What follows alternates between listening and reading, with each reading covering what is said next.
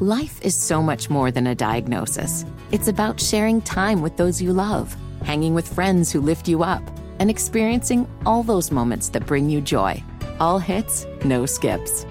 Learn more about Kisqali Ribociclib 200 milligrams at kisqali.com and talk to your doctor to see if Kisqali is right for you.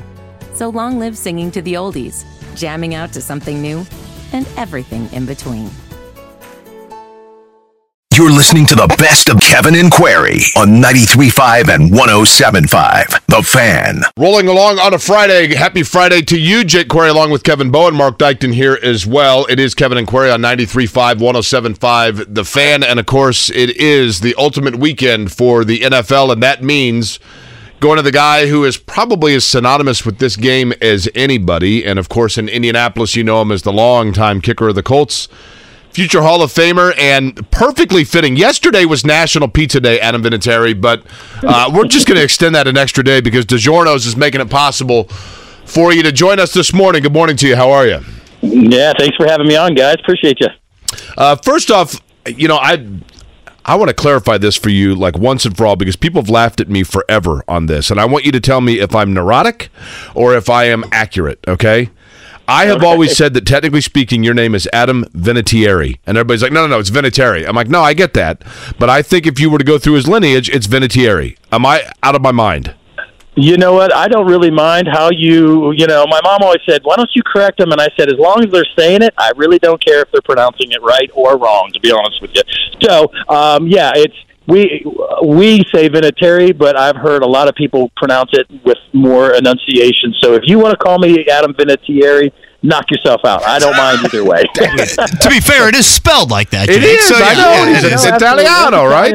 Us Italians like throwing vowels all over the place. So what are you going to do? Well, not only future Hall of Famer, in my opinion, future first ballot Hall of Famer. He is Adam Vinatieri, and like Jake said, pretty fitting to have him on this week. Adam, I, I know in some way, shape, or form you've answered the question a million times, but if you could walk us through the thought process on those two game-winning kicks that you had, and did you feel like Super Bowl wise?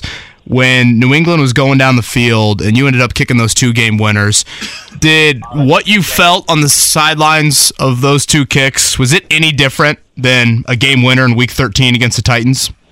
Well, yes and no. I, honestly, I mean the pressure and and you know what's on the line. So if you really start to think about that, then it can be overwhelming. You know, I think before the game started and the pregame warm up stuff, I, for me was kind of that you know, you, you're getting goosebumps and you're thinking about what's going on. But I think when the game starts, it almost just becomes a normal game. Um, obviously, with much larger stakes and you know bragging rights at the end if you win and all that stuff. But I tried not to think about what it meant and more, and just trusting the process of you know, hey, Adam, you've done this a million times in practice in the middle of July, that kind of thing. This is no different as far as the kick is concerned obviously a lot more implications on what it means if you make it or miss it. But you know, for me, the only good thing about the the first uh, the first Super Bowl game winner is two weeks before that we played in the the divisional snowball game, and that one was very very difficult physically. So this one, when I got into that into the into the Super Bowl, I was like, no conditions. You know, it's a 48 yarder, which is not a chip shot by any means, but you don't have to worry about wind and snow and crazy footing and all that stuff. So I really really just kind of you know, kind of just zoned in and thought more about my technique and, you know, my particular swing thought of what I normally do to prepare for a kick.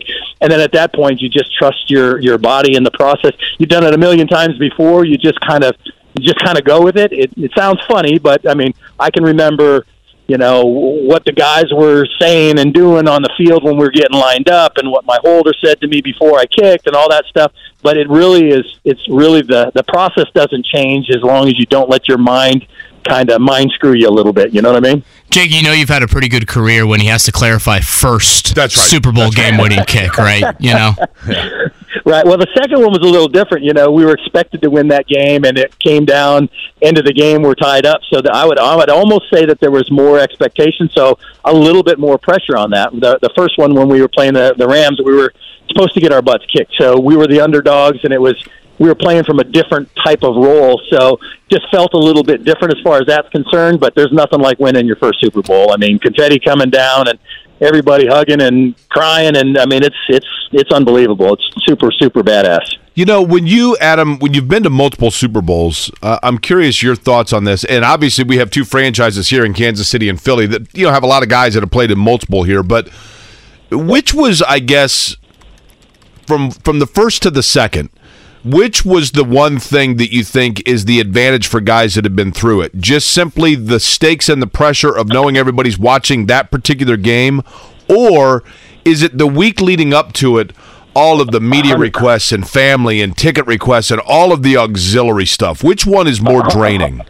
A hundred percent the second for sure. I think I think you don't experience it's never like this except for Super Bowl week. So every day your media obligations are lots and lots more and, and all of the you know the circus that comes around and you know the fanfare and the you know the security and all the all the stuff that goes with it not to mention your your your extra off the field stuff you're trying to make sure all the family has their hotels and tickets and all and usually don't have to deal with a lot of that stuff so you know i think i think good coaches and good staffs make sure that uh here listen we're going to get we're going to help you out we're going to get this all done so by wednesday when we start our regular week practice stuff all that crap is already taken care of, so you can just concentrate and think about football. And then at that, you still have all of the the obligations and everybody talking about. You turn on the TV and everybody's talking about the game. So it just the hype and the build up. The week is so draining that you're about Thursday. You're ready to play the game, and you're just you just can't wait till Sunday to get there so you can finally play the game and get it going. You know. You know the story, and it may be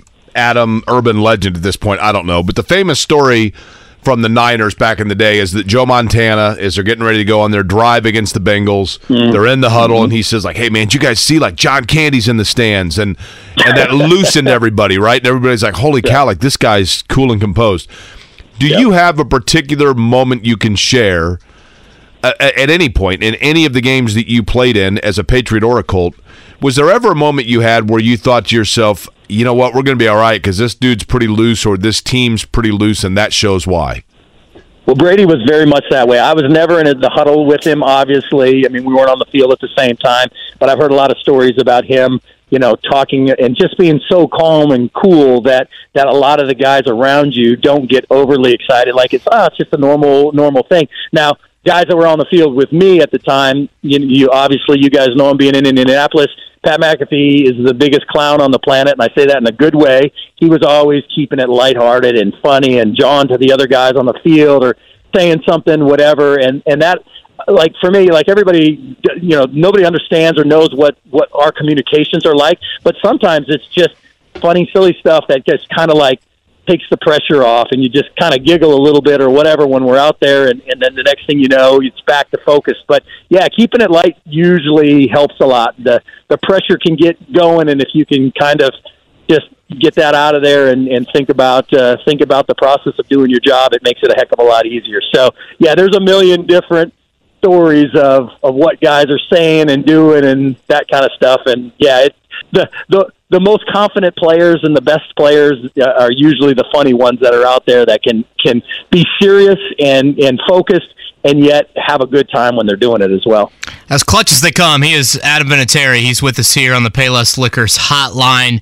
And Adam, I know um, when you look at the Colts season this year individually, there weren't a lot of positives, but I would argue the biggest positive was the kicker, and that was Chase McLaughlin. And he's a free agent now, and I would say he's an important re sign for the Colts. Uh, Chase took over for you there to end that 2019 season. Curious your thoughts on what you saw from Chase this season, and I know he's lived in Indy for several years now, if your guys' paths yep. have ever crossed. We have. We've talked several times. We've we've actually worked out together at times. Um, he's a he's a great human being and a very very good kicker as well. So I think you're right. I think he's a a, definite re-sign back. I think he had a really good year again, and uh, you know he's the right guy for the organization. He does a he does a really nice job, and and like I said, he's not he's a quiet, non-arrogant. Just he just goes out there and does his job, and he does it very well. And me being an old school guy, I kind of like that. I know a lot of people in this world, this day and age, are more concerned about their Twitter followers and how many people they've got, this and this and this. And Chase has never been that way. He was always about you know playing good football and helping his team win, and that's exactly what you're looking for. Uh, if you if you have a kicker, you want a kicker, you need a kicker. He's the type of guy that you definitely want. Now, when you say workout, the last few pictures I've seen of you, it looks like you're like Luke Rhodes and Quenton Nelson with your workout plan here. Uh, care to share what, what what the workout routine looks like for Adam Vinatieri? Because it doesn't look like your average kicker.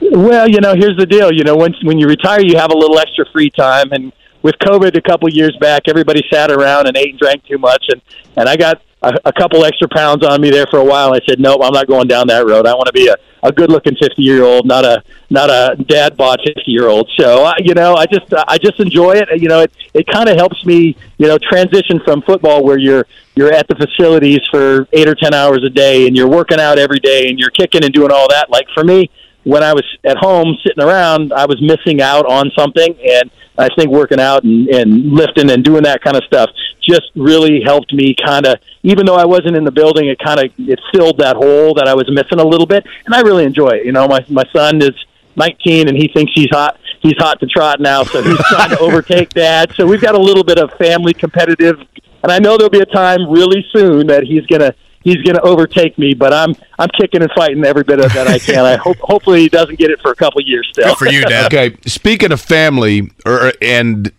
Adam Vinatieri, by the way, is our guest on the Payless Liquors Hotline. Speaking of family, Adam, I always want to test Wikipedia. Wikipedia is all knowing, as we know, but sometimes there are fibs in there. I have two family anecdotes I want to run past you as fact or fiction in the annals of Adam Vinatieri. You ready? Okay. Yep. Um, either your great, gra- I believe it would be your great grandfather, essentially worked underneath Custer, but had his life saved because he did not go to the Battle of Bighorn. Fact or fiction? Hundred percent 100% truth. Yep. He, my great grandfather, great great grandfather, came over from Italy and joined the military when he when he hit Ellis Island, and because that was kind of the the, the job that was available for immigrants at the time. He was also a piano maker back in Italy and composed his own music and stuff.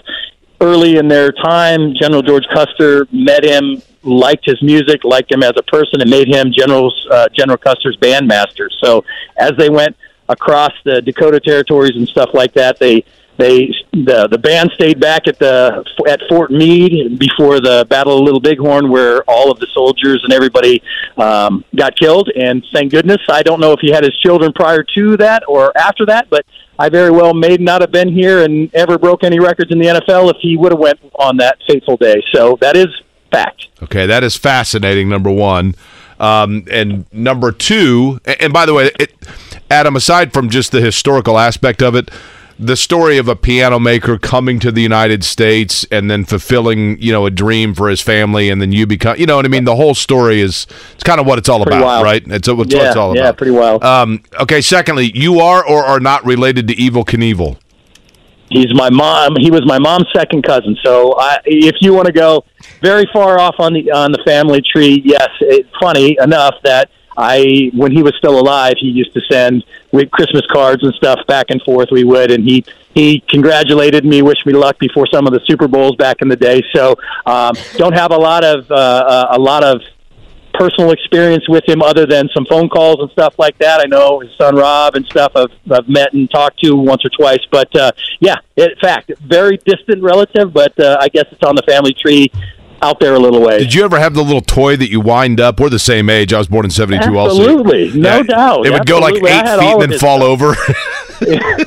I had all poster on the wall with him on his stuff. Oh yeah, Hell yeah. absolutely. Again, Adam Vinatieri, the future first ballot Hall of Famer. He's with us here on behalf of DiGiorno's Doinks campaign. We'll get to him and Rob Gronkowski here in just a second. Adam, I, I know you are, you know, still close with certainly a lot of Colts inside of that building, even some players that were your, you know, former teammate. Again, from afar, what did you feel like led to the demise this season? Um, you know, I, I feel like they've got a lot of really good players there. The skill levels there. I thought the defense played, you know, fairly well, kept them into games and stuff. I just, you know, for one reason or another, I felt like the, that the they were lacking a little bit, maybe in the leadership side of it. Maybe it, it's not just one thing. You know, it was always just a little bit. Couldn't run the ball well enough. Uh, a lot of pressure on the quarterback. You know, there. You know, I don't want to. I don't want to point fingers at anything. I just feel like um, you know, leadership is a, is a huge thing, and every team that I've always that I've ever played for that have won championships have not only had good coach leadership but player leadership too like you don't you don't have to tell a great player to go do this or to make sure they're on time or to go work out these guys not only do it themselves but they drag a couple of guys with them so they elevate the team around Peyton Manning, prime example of that. Tom Brady, prime example of that. And and all the teams that I've played on had self motivating, you know, guys that wanted not only to be in the league and make money and all that stuff, but they wanted to take their team to the next level. And I and I just and I, I can't put my finger on it. I wasn't in the, the the facilities, but I just felt like maybe just a little bit of lack of leadership might have been the the, the demise this year. Okay, as we let you go, I know you've been practicing with Rob Gronkowski. That's 6'7", 260 pound. Well, I, I don't know what his playing weight is these days. Uh, for the $10 million kick via FanDuel that we will see on Sunday. Uh, give us your thoughts on Gronk as a kicker. Is he a toe basher at that size? yeah, his form is not beautiful. I'm not going to lie, but he's not a, a natural kicker. He's got size 16 or 17 or 18 foot, so it probably makes it a little bit more difficult. But uh, yeah, he's kind of a mixture between soccer style and and uh, toe bashing, whatever. Uh, when we worked together, I tried to coach him up a little bit, and then I realized, listen, I'm not going to turn him into an NFL kicker. Uh, we just need to make a kick when it counts. So we've been working a little bit. I, uh, you know, he's a he's a professional that wants to do well. So I think he's going to go out there and and make his kick, and hopefully a bunch of people, uh, you know, make a bunch of m- bunch of money from FanDuel. So that's all. And here, and with the with the campaign I'm doing right now with DiGiorno's Doinks, um, any any kick, field goal, or PAT missed or, or that doinks the upright doesn't matter if they miss it or make it. Uh, DiGiorno's is giving free pizza, and the only reason nice. I put those together, well, and then yeah, all you have to do is visit DiGiorno'sDoinks.com for a chance to be a part of that.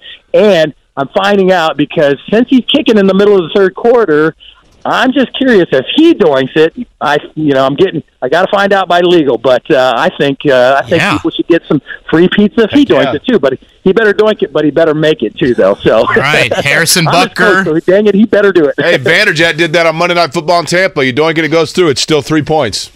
That's right. Exactly right. Jake Elliott, Harrison Butker, Gronk. Sorry. No, I was just going to say we got to be cheer cheering for the kisses from Harrison Butker and Jake Elliott coming up on Sunday.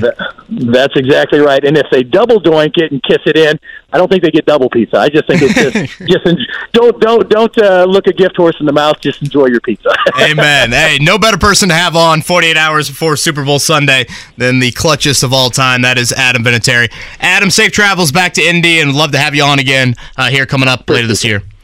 You betcha. Thank you, guys. Take. Life is so much more than a diagnosis. It's about sharing time with those you love, hanging with friends who lift you up, and experiencing all those moments that bring you joy. All hits, no skips. Learn more about Kisqali Ribociclib 200 milligrams at kisqali.com and talk to your doctor to see if Kisqali is right for you. So long live singing to the oldies, jamming out to something new, and everything in between. Life is so much more than a diagnosis. It's about sharing time with those you love, hanging with friends who lift you up, and experiencing all those moments that bring you joy. All hits, no skips. Learn more about Kisqali Ribociclib 200 milligrams at kisqali.com and talk to your doctor to see if Kisqali is right for you. So long live singing to the oldies, jamming out to something new, and everything in between. Yeah. Now, this was a Super Bowl halftime show that people mocked, right? Wasn't he like in the House of Mirrors? He's lost in the House of Mirrors, yeah, the right. weekend, yeah. Yeah. That was it was That was very, an interesting one. It was pretty tr- pretty trippy. And then he had the bandage, of the bloody noses, and the like the plastic surgery bandages and stuff. Mm-hmm. I do feel like show. this like song though gets kind of all the age groups bobbing their head. Oh yeah, it's a good song. My my five year old loves this song. I think Tony East might be doing it right now. He might just be glad that the trade deadline is over. Uh, Tony East is on the Payless Liquors hotline, uh, si.com. You can see his written work and Locked On Pacers, the podcast. Tony, it was um, it was a complicated day for the Pacers, at least I think to the common foe, and honestly to I think even you know diehard fans trying to make an explanation of it all. So, as best you can and as elementary as you can, explain how the Pacers were able to acquire Jordan Nwora, uh, three sec- second round picks, and not give up any players trade wise. Yeah, they had to. Uh, they had to have three roster spots to get three players from the Bucks. So, in total, what happened is they waived three guys, which was Goga Bitadze, Terry Taylor, and James Johnson, uh, three guys who, who don't play much for them this season. And then they took in three players from the Bucks in the deal that got the Bucks Jae Crowder from a different team. And so they got, like you said, Jordan Nwora, uh, George Hill, former Pacer, most know who he is, and uh, Serge Ibaka, veteran big man who has played for a couple teams. They get three second round picks uh, for doing so. Uh, that, that you know they take some salary that presumably the Bucks and Nets and Suns did not want. Uh, those teams are all paying the luxury tax this year, so they can shed some money. The Pacers get some picks for their for their cap space. Pacers also get some cash uh, from the Nets, and so uh, Pacers get three assets and three players in exchange for their three players. I think that makes sense from a business perspective, even though it was complicated and they had to waive three different guys to facilitate it all. So basically, Tony, and I know that one of the things that they the Pacers gave up were the draft rights to a guy that was drafted in 2015 that's been bounced around. This guy's draft rights have been I'm talking about Juan Pablo, I believe it's Vuerte is how you say his name, but so essentially for those to simplify this, you tell me if this is a correct statement the Pacers were rewarded with some draft picks and, if they so choose, the service of a few players because they were willing to alleviate financial hits from other franchises. Thus, they didn't have to give up a lot to be able to do so because they were willing to get out their checkbook to make things easier on those other franchises in the meantime.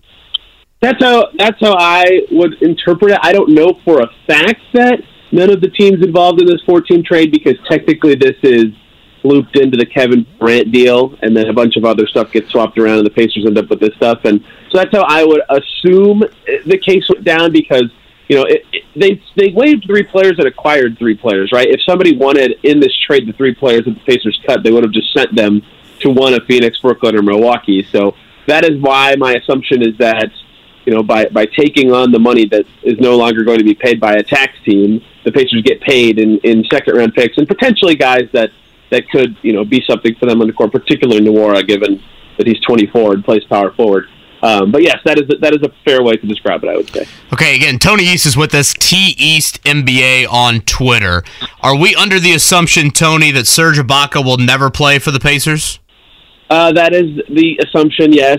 Uh, Shams Charania reported that yesterday uh, before anything even got announced. They still had to clear a roster spot to bring him in, but it sounds like, you know, what what trades get announced and then guys have to complete physicals elsewhere for it to officially be totally complete. But once I think it's it's totally done and everything like that, uh, I, I would assume at this stage that Ibaka will be waived the second they, they technically can uh, and he will not. I don't even know if they'll show up in Indiana. I don't know for for a fact either way, but uh, if they're planning on waiving him, there's no real point. Okay, and then James Johnson could be brought back. I think you had that report after these things go through.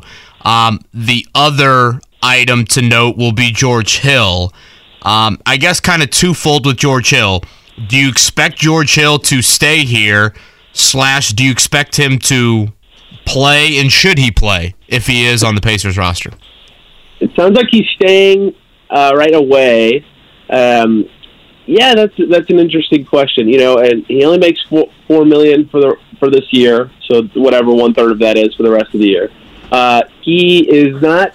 He doesn't contribute much for the Bucks this year. Clearly, you know, on the decline. He's 37, right? Like he, he'll be the oldest Pacer for the rest of the season, but is a good vet. Been on some finals teams, played on a ton of very good teams. Like he's bounced around several contenders for years and years because guards who can kind of shoot and kind of defend are still pretty valuable. As for the pay, playing on the Pacers specifically, you know, I, I wouldn't play him over any guard they have right now. Uh, so I don't know that he'll play. It doesn't really make sense for him to to get minutes. I don't know who you take minutes from to get him on the court, but they did need point guard insurance, right? Like when they were missing Halliburton, they had to play, you know, sometimes Trevelin Queen or James Johnson at point guard for a few minutes a game just to get by, and those minutes didn't work very well. So I suppose that that they have some injury insurance now. And as for Hill sticking for you know a while, again, I don't know how long Miller won't be here. I haven't really done. Remember that I'm last year that they got and he Tyrese Halliburton. He stuck around at first. I think he played game five games with the Pacers help him get a win and then was bought out, ended up getting more money to, to join the Bulls. So perhaps uh, it's, something like that could happen with George Hill, but it's also possible they just keep him the rest of the season and let him ride it out as a vet. He still certainly loves Indiana. It's in his name on Twitter. His name on Twitter is still Indiana George Hill, even when he was with the Bucks. So uh, he certainly has an affinity for this market and perhaps could be a valuable veteran for this team. Tony, let me tell you one thing that's not of concern to me, but gives me a little pause. And I think that Pacers fans may be surprised by this. I want you to tell me if you agree or disagree. James Johnson's a guy that I think a lot of people looked at and said, "Why is this guy on the roster? He's like 50 years old. He's played for like 15 teams. He doesn't play a lot for the Pacers." Um, he was kind of like the the uncle of the roster, and I think some of those young players really liked him, looked up to him, and I think that he kept that locker room intact. Not that it needed that, but I'm saying he was a glue guy, to use that buzzword.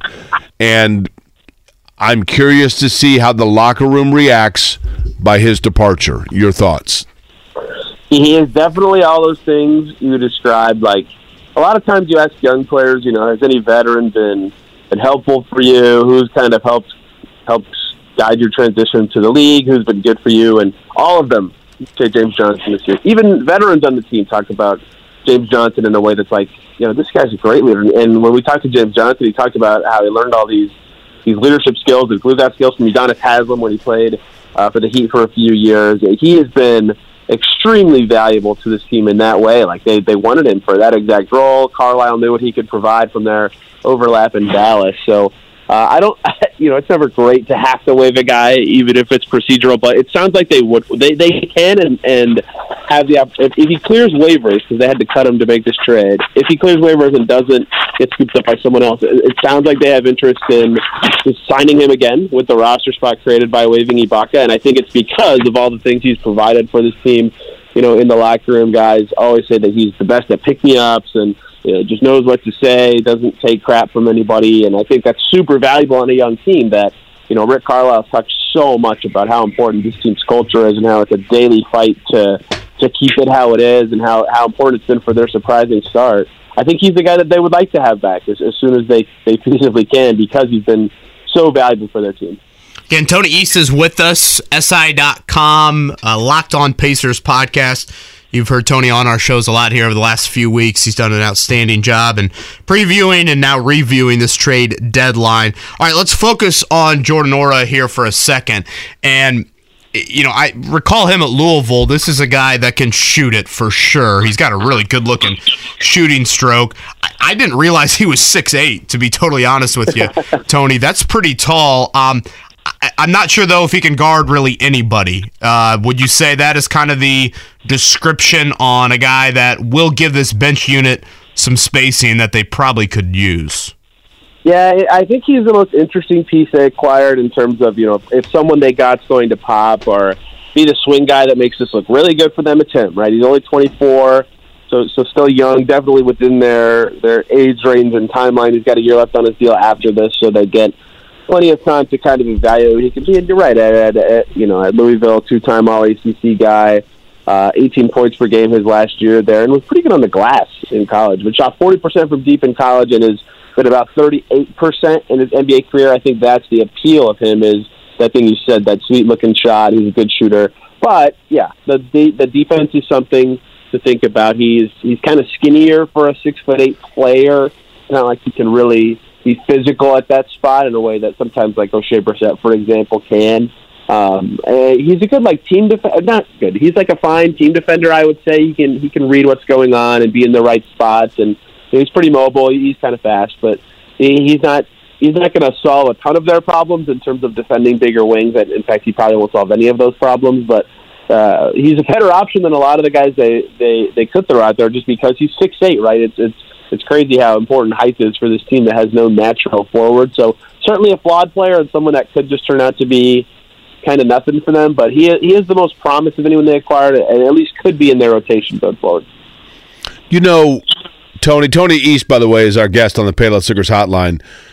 I found this interesting yesterday this had to be the highest number of second round picks I've ever seen thrown around uh, across the league. Every trade had multiple second round picks being thrown around. And I remember when the you know there was a time when the NBA draft was ten rounds, then it was eight, then it was six, then it was three, now it's two. Are we going to see a time actually where the NBA just does away with the second round altogether, and it literally is a one round draft and then undrafted free agents? No way, no way. I think that they like having the number of guys that come into the league right now. Two team, two pick slots per team just makes a lot of sense. And but nobody seems to covet having second round picks. You got to get those guys coming out of the crowd, you know, when they get drafted in the second round. No, that's true. But but you get what I'm saying though. Like it it I agree that there is value. I mean, Andrew Nembhard's a prime example. If you hit on one, it's a really good hit. But it seems like teams don't covet it anymore to be able to have those picks.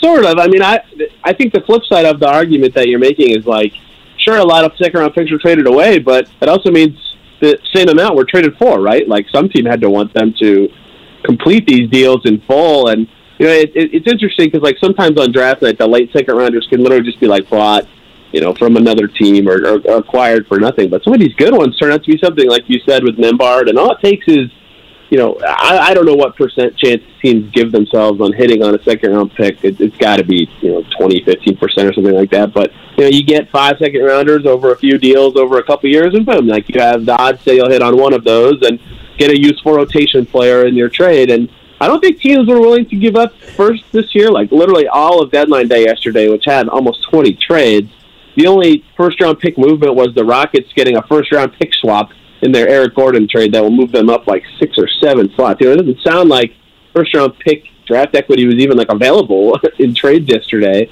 So teams took these seconds, not because I mean, look, yes, they're not like the most valuable thing ever, but the, the, they facilitated a lot of stuff yesterday. That's the value of second rounders, and so maybe they aren't the, the draft part itself isn't the super appealing part for teams, but it's more about just having assets to move around to deals, but it, it takes two to tango, right? So yes, they were given away a lot, but also some team had to want them and receive them to to make these trades happen. So I think they still have some value these days.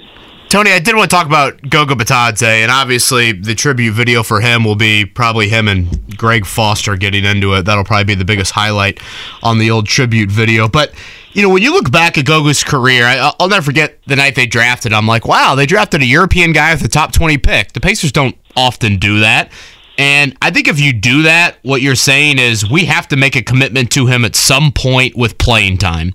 Like if you're going to draft a guy from overseas, you've got to commit to him. And I was looking at it yesterday. In Goga's four seasons here, he played 20 minutes in three straight games only three times in four years. And if you look at those three sample sizes, albeit again, just three games, but he averaged like 14 and 6, 13 and 8. I think one of them he averaged 17 and 6. Trust me, he looked lost on the defensive end of the floor.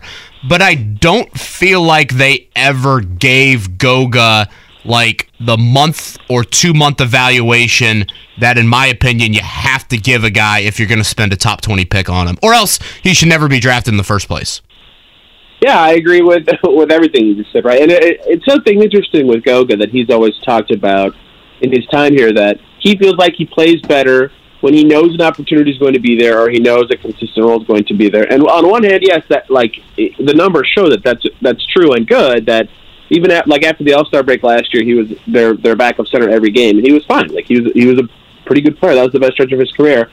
On the other hand, it's sort of a little bit of a negative that he can't just be like plug and play at any time, right? Like you, you have to have more structure for him to be good. But either way, you know, when you pick a guy top 20, like you said, I think you have to find some sort of plan to have him out there at some point. And I, maybe when they picked him, they thought that would be the case, right? Like he's their third big. If there's an injury, he could play. But it's kind of some of those incremental things that I thought were strange in Goga's career. Like JaKarr Sampson was playing instead of him as their third big for a lot of his first and second seasons. And then they pick Isaiah Jackson, which again is fine. He's good, but now you're burying the guy you picked in the first round a few years ago, and then they had Jalen Smith. Like it just kept happening and happening. Where in a vacuum, every move they made made sense, but it also made their pick in 2019 make way less sense, and they never gave him the opportunity to, to improve. And granted, maybe they saw something in practice and said, "No, we don't, we aren't ready to put him out there," or anything like that. I don't know that, but uh, yeah, you have to ask. I think there's a lot of questions to be asked about that pick, what the plan was for it to to happen on the floor because it, it, it never did, obviously, and uh, the the steps along the way that led to them just cutting in the middle of his third season. Like that's definitely the most painful part of this is the process of now just completely waiving your top twenty pick, and maybe he thinks somewhere else. Right, T.J. Leaf got another shot in Portland after the Pacers moved on from him, but we'll we'll see what happens with Goga here, but. Uh, yeah, there were a lot of, of interesting decisions and steps between him getting drafted and yesterday. All right, last one for me. And again, Tony East, uh, you can see his work, writtenwisesi.com, podcast Locked On Pacers. Um, ESPN Zach Lowe had this about Indiana and their pursuit of OG Anunoby yesterday. Zach Lowe said Indiana offered three first round picks plus the Rockets' second round pick the Pacers have, which right now is the first pick in the second round. Um, are you, and I think Zach Lowe is super credible, so that's why I, I point this out. Are you surprised the Pacers, Pacers offered that much for Anunoby, basically four picks in the top 31? Slash, are you surprised the Raptors said no? Interesting. I hadn't heard that one yet or dove in, so you're getting me thinking out loud kind of here. Uh, am I surprised the Pacers offered that? Not really, because the the three of those four picks, assuming it's their entire draft this season, are, are not that great, right? Whatever the Cavs are going to be, 25, 26, Celtics presumably 30, Rockets 31. You know, those, those are good. I mean, they're first, but they're not great. Their own pick is is great. So that's like one really good asset for Anunoby, and so I, I understand them offering it because you, know, you trade your draft for Anunoby. That's that's a good trade. He's a good player. They could consider renegotiating and extending him a la Miles Turner in the offseason if they got him. Like, could be a lot of ways that that could work out for them. And he, he he's a perfect fit, and there's a reason he's been talked about with the Pacers uh, in trade season. Uh, he's, he's a perfect fit, fantastic player. Obviously to IU. Um, I, I think that I heard reported from other ESPNers that the Raptors' interest in, in dealing any of their young talent or any of their talent really was they wanted good young players, not necessarily picks. And I don't know that the Pacers could have stepped up to the table with any good young player that made sense to include in a deal like that that they'd be willing to part with, or anyone that was actually good enough to be in that tier to make the Raptors make that make that deal actually happen. But uh, I, I I'd have to dig into to where Lowe said that because uh, I would I guess I believe that, but um, I think that makes sense from an offer from a Pacers perspective if they truly wanted Anunoby. But I get why the Raptors, who uh, are, are having a very strange season and a strange deadline, would say no, we want valuable players and not just a chance at them in the draft. So I get why the Pacers offered it, and I understand, I guess, why the Raptors declined it. Was there anybody else, Tony, that it surprised you they weren't moved? Because sometimes we hear a ton about a player that's on the block and then nothing happens and then you wonder like well was that all just smoke?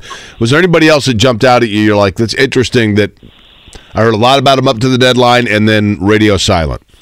Uh, john collins again right? Every year for him uh, with the hawks. He, he has the the miles turner syndrome of being in trade deadline headlines every year and never being moved. The thing with collins is a little different. You know he's been talked about ad nauseum from the Hawks, and even I think was linked to the Pacers by a few reports out there um, through through this trade deadline process. Is they they switched front offices in Atlanta during the season. Landry Fields, their GM now, Kyle Korver uh, in their front office now. I think some of their ownership groups, uh, sons and friends, are in that front office group. But either way, when they when they switched it over, I don't know that they had the same feelings about moving Collins or the asset return required to get him, but. Uh, he had never really had the role that I think he thinks he should have in Atlanta, and they've never really been the team that they would hope they could be with him on the court. So there's always been the talk of of the the Hawks trading John Collins. But he's got this massive contract now, 125 million over the next couple of years. That uh, he didn't get dealt again, and I, I think that was pretty surprising to most people who thought he'd be on the move. A couple Hornets guys like Kelly Oubre, I thought might get traded. Terry Rozier, I thought might get traded this year. Neither of them ended up getting dealt. So there were some. There's always a few guys that you're like, huh, why couldn't that crappy team get anything for their veteran. But you know, you never know what the offers are, and that's why some of these guys end up staying. Okay, Tony, we'll end with this. Sorry, I lied. Uh, 4:30 today. Kevin Pritchard going to meet the media. I guess just the the final kind of bows on all this will be. Does Ibaka get waived, or when does he get waived? Might be the better way to put it. Is James Johnson brought back, and what exactly is the role for George Hill? That's pretty much what we're watching for. Yeah, pretty much. Uh, if they think Nwora's going to play every day, it would be something I'd be interested in as well, or if they view him kind of as a depth piece at forward, because yeah, they're not going to talk about stuff they didn't do and were offered. So I think of the of the concrete moves they made, yeah, those would be the questions that I think uh, I would like to hear answered today. T East NBA on Twitter. Tony, great work. I know the trade deadline. Uh, you know there are aspects of it that you love, aspects of it that you hate. Um, I understandably, but appreciate you entertaining all of our questions and recapping it today with us. Yeah, of course. Thanks for having me, guys.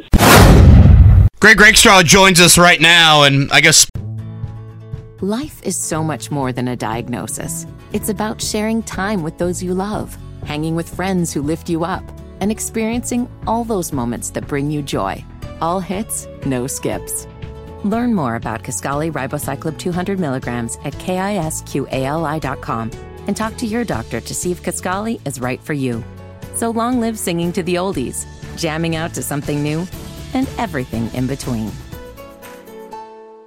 Speaking of purple, let's begin in kind of chronological order. Two very big, seemingly high school storylines to get to with Greg Rakestraw. I only got a few minutes with Rake today on this Friday morning. But let's start with the news. Rake over at Ben Davis with Jason Simmons stepping down, the head football coach there. I think I saw a report yesterday that he's off to Miami, Ohio to be an assistant coach for uh, Chuck Martin over there. Uh, I believe that is what is going to happen. Um, I know he has a, a college move that gets announced next week, and that is one of the places that had been speculated. And I think there's some ties there. Obviously, he is an alum, and I know there have been conversations about this in the past. So expect some something official on that next week. But that is probably his likely landing spot. Yes. So, pardon my naivete here, Greg. Have they already internally elevated that position or filled that position, or is Ben Davis looking?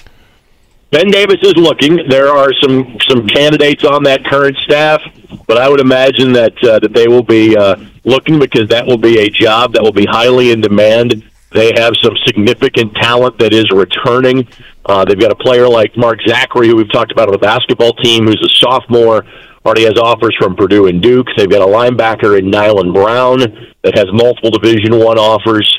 Um, they had a sophomore running back that, that was one of the best running backs in the area last year, and they've got a likely MAC level quarterback coming back as a senior in Thomas Gotkowski. So they are going to be one of the better teams in the state next year. So it will not be hard to find somebody to uh, to be the next head coach at Ben Davis High School. Hey, Thomas, if he's a MAC player, could go to Miami, right?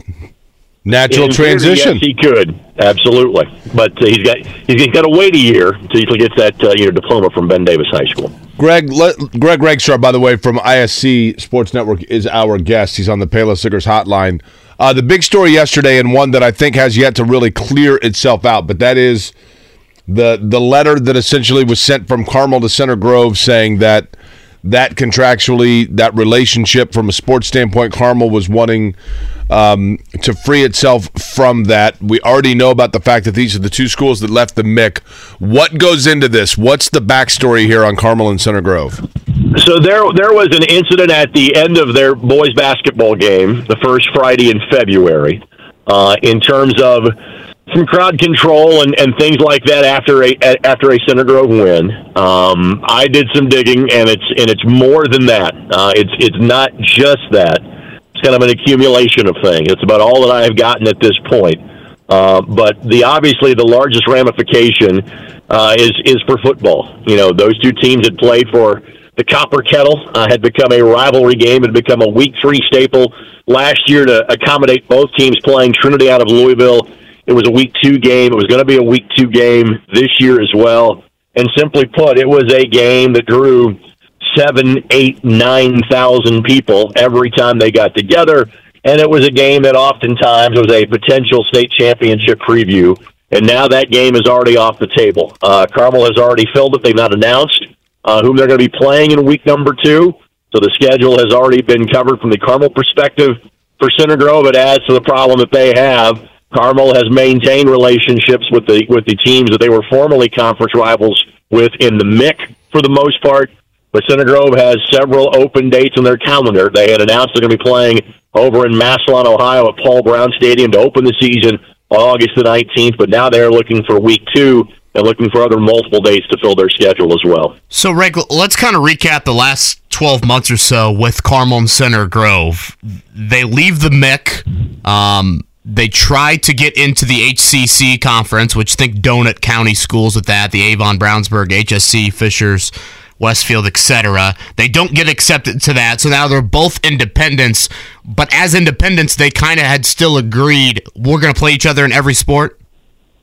More or less, uh, and and so you know, football last year basically teams were riding out the last year of two-year contracts. So even though Grove and Carmel were not conference opponents, those games were under contract.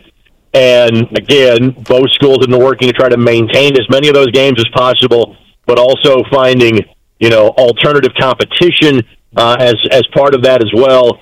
Uh, and and Center Grove and, and Carmel basically, look, we're going to play each other in every sport. And now that is no longer the case. Um, again, in in basketball, for example, um, Carmel's schedule largely looked like what it was a year ago, with maybe a change or two. Uh, for Center Grove, that was not the case. They did not play any of the MIC teams in basketball this year, with the exception of Warren Central, whom they played in the third place game of the Phil Cox tournament, the holiday tournament that is up in Kokomo. Uh, but they completely changed their schedule, and to some degree, a lack of traditional success at Center Grove, as well as the fact they're not even in the Indianapolis or Southport regional. They are in sectional 13. They go south.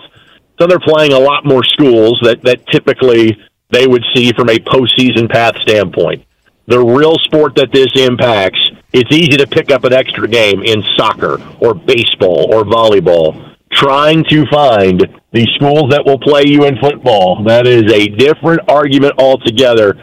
And again, because of the tradition and strength of that Center Grove program, they may be going the cathedral route. In other words, they may be playing as many out of state schools as they are playing in state schools because it's just becoming very difficult for them to find somebody in Indiana that wants to play them. Rick, I was talking with someone last night, and they basically said from the Carmel side of it, their message is continuing issues with Center Grove student, parent, administration behavior.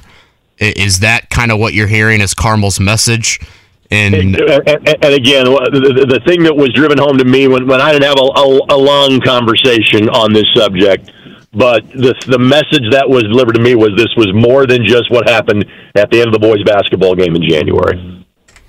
Interesting, uh, Greg. I know it's a busy Friday for you, so appreciate you know that was a big story that really kind of became in the forefront yesterday afternoon. So wanted clarification. Knew you were the guy for it. Appreciate the time. We'll talk to you next week. All right. You got it, guys. Take care. And, and, Kevin, just so you know, I'm actually just yelling at you uh, from like outside of the building. I am not you. actually on the phone. Gosh, right you now, were so. Rake. You're, you're up and at it early on this Friday morning. What's what's on the agenda? So uh, I am hanging with several of Jake Query's colleagues this morning. There's a there's a uh, a day uh, each year where guys like myself, uh, Lance Scheib, Dave Furst are all hanging out with Mark Janes.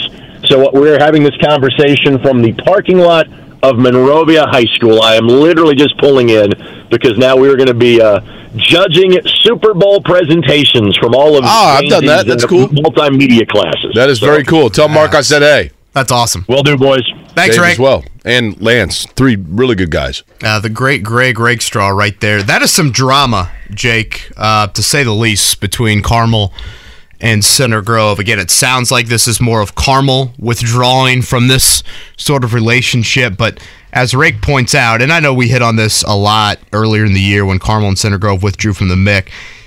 I'm just disappointed that we're seeing such isolation from the biggest schools here in the metro area. I think there's a lot of benefit from Carmel and Center Grove being in the MIC, those experiences with playing other schools like that. I was disappointed when that news broke and now, I, I don't think this is the greatest news in the world. I, I, remember saying, Kevin, when those two schools, for those that are unfamiliar, Carmel and Center Grove, both, obviously everyone knows this, Hamilton County epicentered school to the north, Johnson County, um, you know, Marquis School to the south. And in the MIC, you have schools like North Central and Warren Central and Ben Davis, you know, Marion County schools. And Indianapolis is a unique place because ever since Unigov came about in the mid 70s, you know, in Indianapolis, I mean, essentially you have Marion County and then the donut counties itself. And that's not to say that it became obviously like a, a segregated city. I mean, that would be a, a horrifically irresponsible thing for me to say.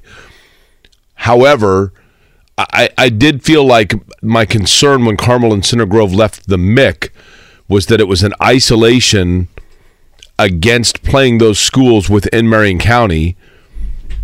And I don't think it was for this reason at all. But what it then denied the young people at Carmel and Center Grove is that the reality is the real world is made up of people different than you. And high school athletics, yeah, it's great to win championships and get medals and all of that. At its core, high school athletics, like any experience extracurricular wise in form of high school, is about preparing yourself for the real world and becoming an adult that is adaptable within the real world. And I know that it's uncomfortable for some people to think about with their kids, but the reality is that in the real world, there are people that look different than you, speak different than you, pray different than you, act different than you, come from different backgrounds. And the earlier that young people are able to see that and become aware of that, the more acclimated they're going to be to integrate themselves within the real world. And I'm not saying that Carmel and Center Grove were denying their kids that opportunity intentionally by any stretch of the imagination. I don't think that's the case. But the byproduct of them not playing suddenly and continuing on field or on court rivalries with those schools means that, I mean, when I went to IU, Kevin, I'm sure the same thing happened to you you know, I couldn't stand Ben Davis. Couldn't stand Ben Davis when I was a high school student because we played them all the time and they beat us. They were really good, right? And then you get through sports, you get to know the kids from that school, and you realize, like, you know what? These guys are from a totally different neighborhood, but really, in reality, they're from the same place I am. They like to do the same things with their buddies. They have the same interests. They got the same worries and concerns with school. And that was a really good thing for me to learn at a young age that just because people I thought were different than me because they were from another side of the city, I was able to learn through experience that they actually were the same. That was the most valuable thing that I learned through high school and through sports. And leave and that lack of intermix in the MIC I thought was was really disappointing. Really disappointing. But in this case, I don't know the background, but if, if what Greg is saying is correct and that Carmel was not pleased with things involving the parents or the behavior or the actions of people at Center Grove, and I think there are really fine people at Center Grove. I want to make very clear that I'm not condemning anybody or saying it's factual. But if that's what they believe, then I have to applaud them for standing for what they believe to be, from a morality standpoint, the right thing to do. I know there's some uh, videos out there. Uh, certainly, Facebook would be a great source for that from the Center Grove Carmel basketball game that Rake was referencing with us. Um, you can find those out there. Center Grove storming the floor. Looks like some Carmel interaction from their coaching staff, might be putting it politely. Um, so, yeah, just disappointing to see um, on all fronts. Life is so much more than a diagnosis. It's about sharing time with those you love, hanging with friends who lift you up, and experiencing all those moments that bring you joy. All hits, no skips. Learn more about Kisqali Ribociclib 200 milligrams at kisqali.com and talk to your doctor to see if Kisqali is right for you. So long live singing to the oldies, jamming out to something new, and everything in between. Ashley Dykton on her feet right now, Mark. Oh man, she loves this song. Now, Maddie Bowen will be loud and very, very proud when Rihanna takes the stage. Coming up, what, probably 8 ish on Sunday night. That is your halftime act. It is a 6:30 kick from Arizona. Babyface on the America the Beautiful or the national anthem? America the Beautiful. America the Beautiful. Kenneth Edmonds. It's a little bit of Indiana flavor. 2nd we'll most famous graduate of North Central High School. there. Um, storylines. Keys really curious to see the Eagles' defensive line. I think it's been such a good unit for them. So deep. Can they get after Mahomes? You know, mentioned it earlier. Jalen Hurts' shoulder. I don't f- feel like he was asked to do a whole lot throwing it so far in the playoffs. That to me is a big one. You know, I I keep thinking Philadelphia's been the best team all year, and it's hard to go against the team that has played the best all year. But I think Mahomes is a, just a wizard, and you know Kansas City fan Steve that calls in the program and his little dog Milton that wears his Chiefs uh, collar. I I'm going to go against what I've said all along. I, I, think Kansas City does win it. I don't. I, I think it'll be close. I think it's. I think it's going to be a great game because both teams. And by the way, um, they will call heads. It will be heads. Winning team will defer. Will you uh, throw a score on it for us? You said close. 27-24 Kansas City. Mark, Philly is slight favorite. Yeah, I've been uh, debating this the whole time, like it's, leading up to Super Bowl. Like, I don't know who I. You can yeah. talk yourself into either team. Yeah, either team. I, am gonna go. I'm throwing it at dart. I'm gonna take the Eagles just based on their defense. Give me the Eagles 28, Chiefs 27. Boy, I would sign up for either of those just from an entertainment standpoint based off the score. I again, part of me is like Kevin, you're an idiot for saying this. You're an idiot for betting against um, Patrick Mahomes. I think Philly is the more balanced team. That's fair. I think, to Jake's point, they've been the best team all year long.